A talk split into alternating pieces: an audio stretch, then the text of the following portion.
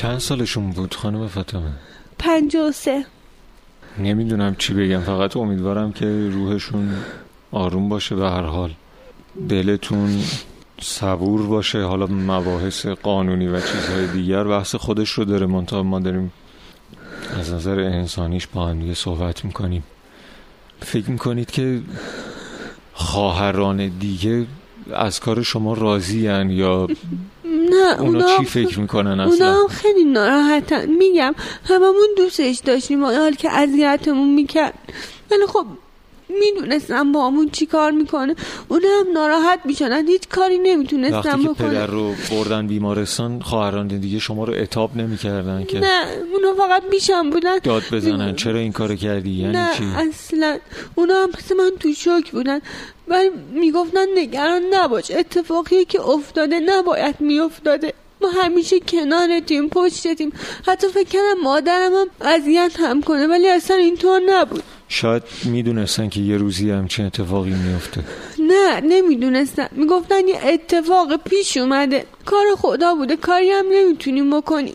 مادر چی گفتن؟ مادرم همون موقع برگشت، همون موقع که صحبت نکرد. وقتی فهمیدم پدرم فوت کرده اومد خونه، اومد برگشت گفت نگران نباش، من همیشه پشتتم. گفت حتی حتی نه تا عموات هم بشینن اینجا بگم ما شاکی، من همه جور پشتتم، نمیذارم هیچ کی ازت شاکی باشه. فکر میکنیم مثلا عموام شاکی باشن، ولی عموام هم نبودن، اونا هم پشتم. همین الانش هم عموم خیلی پشتم، همه اما مادرم گفت خیلی حوامو دارن، هر کاری دارم میکنن که زودتر برم بیرون. عمواتون رو دوست دارین؟ خیلی زیاد. بیشتر از دایی؟ نه، همشون رو دوست دارم. رازاتون رو به کی بیشتر میگفتین؟ خواهر دوقلوتون؟ بله. دوقلوها اینجوریه؟ بله. رازا رو به هم اصلا نمیگفتم، هم خودش گاهی وقتا میفهمی. آره. اون الان خیلی ناراحته نه؟ آره خیلی زیاد. فکر می‌کنم بیشتر از همه اون داره اذیت میشه. آره، چون حتی شبا هم کنار هم دیگه میخوابی. همیشه میگم میگم فاطمه من زودتر از تو بمیرم، حتی اگه تو یه روز هم نباشی من خودمو میکشم. همیشه اینو میگفت. به خاطر همین همیشه دوست نداشتم من کنارش برم که یه وقت به خودش آسیب بزنه. به هر حال همونطور که خودتون گفتین پدر بودن.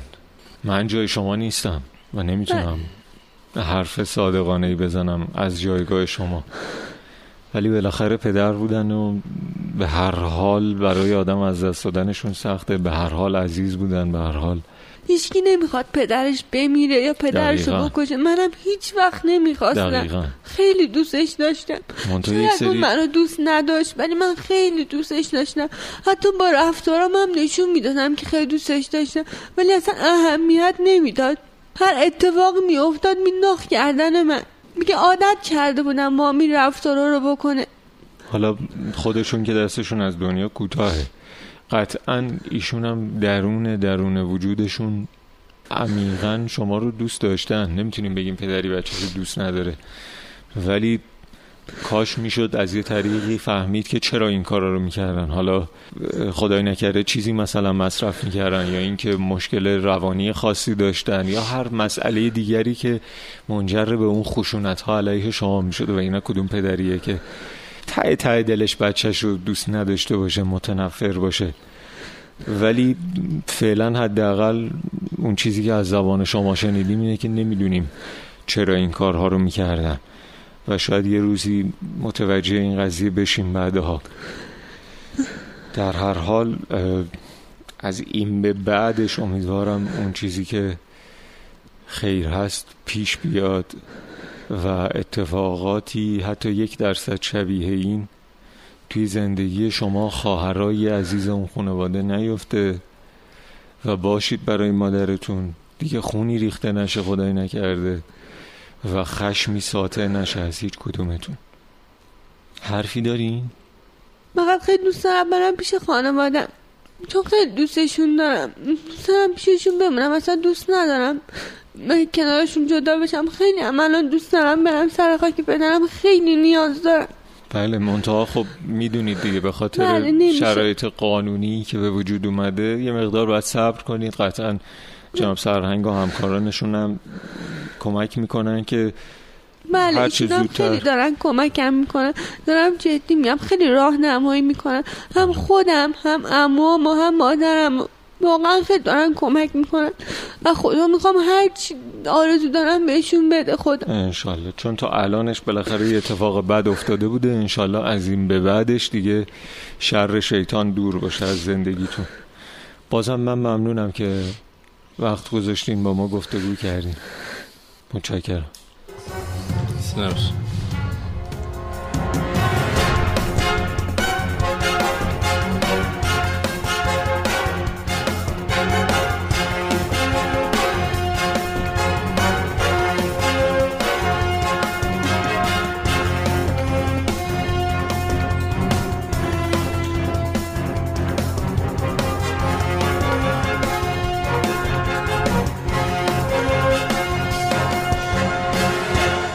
شما شنونده یک مربنده یک روایت هستید از شبکه رادیویی جوان. ممنونم که موج اف ام ردیف هشتاد و هشت رو میشنوید. با توجه به محتوای پرونده‌ای که داریم بررسی میکنیم، شنیدن این برنامه به افراد زیر هجده سال توصیه نمیشه.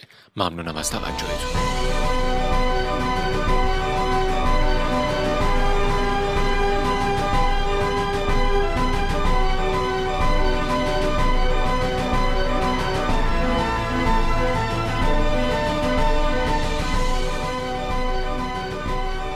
طبیعتاً احساساتمون جریحه دار میشه، منتها علاوه بر جریحه دار شدن احساسات باید بتونیم خودمون رو کنترل کنیم تا نتایج عقلانی و منطقی بهتری رو بگیریم، تا انشالله اتفاق مشابهی برای هیچ خانواده‌ای نیفته.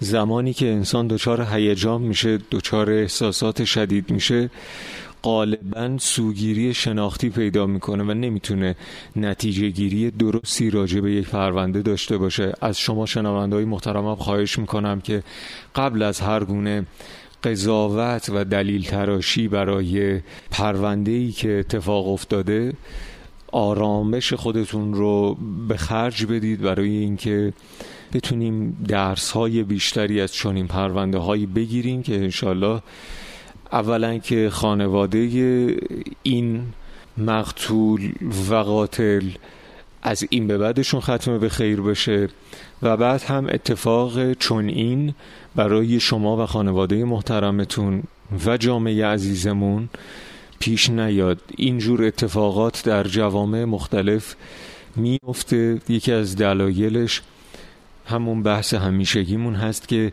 چطور تنش‌های خانوادگی مدیریت بشه. خیلی از روانشناسان در دنیا کتاب‌ها نوشتن برای روانشناسی خانواده که چطور بتونیم مدیریت بکنیم تنش‌ها رو. و فکر می‌کنم جناب سرنگ شکیبایی مدل‌های این چنین تنش‌هایی که در خانواده باشه رو شما در اداره آگاهی پلیس زیاد دیدید، درسته؟ بله، ما خب طبیعتاً کارمون یه طوری است که این نوع موارد رو زیاد باشون برخورداریم و نمیتونیم بگیم فقط در خانواده‌ای که از نظر وضعیت مالی در سطح پایینی هستن بیشتر هست یا در خانواده‌ای که از سطح رفاهی بیشتری برخوردارن کمتر است، بلکه ما به تناسب می‌بینیم در هر دو خانواده اگر مدیریت نشه، اگه برنامه‌ریزی نداشته باشیم، اگه کنترل خشم نداشته باشیم، می‌بینیم که آسیب‌هایی به خانواده زده میشه که کماکان ما در هفته اخیر یک پرونده داشتیم که یک خانواده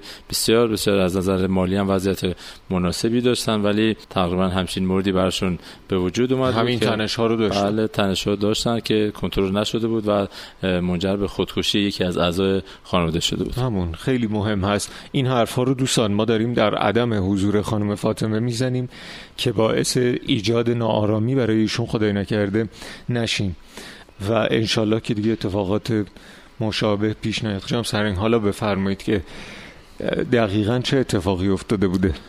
خدمت رو عرض کنم. در مورخه شش شش هزار و چهارصد در پی ارسال یک پرونده دال بر خودکشی از یکی از کلانتری‌های استان البرز کرج به پلیس آگاهی اداره جنایی توسط برادر متوفا، پرونده پس از بررسی اولیه در اختیار کارآگاهان پلیس آگاهی قرار گرفت.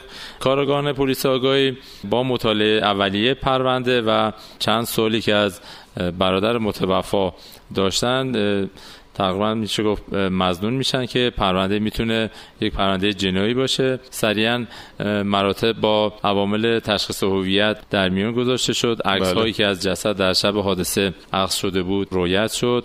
مشخص کردید به تعداد ضربات وارده بر متوفا، نوعش و جهتی که زده بودن. تداعی این بود که قتل هست موضوع، لذا سریعا با توجه به اینکه قاتلی فعلا مشخص نبود، عوامل مظنون پرونده که خود خانواده بودن که اون شب حادثه یعنی پنج شش هزار و چهارصد در منزل حضور داشتن، کلیه افراد ابتداً به عنوان گواه احضار شدن، به پلیس آگاهی مراجعه کردند. هر چند نفر تقریبا پنج تا شش نفر بودن، توسط کارآگاهان اداره جنایی مورد بازجویی فنی قرار گرفتن که بله. پس از این بازجویی‌ها مشخص شد که احدی از فرزندان اون خانواده به هویت فاطمه که اظهارش رو داشتیم قبل از این، در پی درگیری و نزاعی رو که اون شب با پدرشون داشتن باعث قتل پدرشون شدن و موضوع درگیریشون هم به این شکل بوده که گویا در خصوص تهیه غذا اون شب مشکلی به وجود اومده،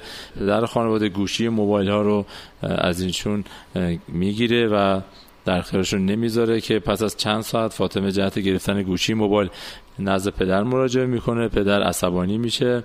یک درگیری فیزیکی ابتدایی اینجا ما داریم در داخل حال که با عصبانیت بیشتر پدر، مقتول ما که همون پدر خانواده است به داخل آشپزخونه مراجعه میکنن، چاقو آشپزخونه رو میونن، حالا یا به انگیزه تهدید یا به انگیزه به اصطلاح مجروح کردن قاتل پرونده ما بهشون نزدیک میشه که متهم فاطمه بله. میتونه با قدرت بدنی که داره بلافاصله چاقو رو از دست پدرشون بگیرن و متأسفانه با چندین ضربه به پدرشون که در همین حین سایر خواهرشون از داخل اتاق بیرون میان. تعداد ضربات چند تا بوده جنسا؟ سه ضربه زده شده، یکی به قلب، یکی به صورت و یکی هم به پشت متوفا زده شده، بله که متأسفانه در مسیر بیمارستان منجر به فوتشون میشه. خیلی متشکرم از شما جناب سرهنگ شکیبایی، سرتیپ قتل اداره مبارزه با جرایم جنایی پلیس آگاهی استان البرز. خواهش می‌کنم، خسته نباشید. درود بر شما. ممنونم از شما که ما رو شنیدید. ادساین یک پرونده تنها نشانی ما در فضای مجازی است که اونجا میتونید کنارمون باشید. ادساین یک پرونده. روز و روزگارتون خوش و آرام باشه. خداحافظ.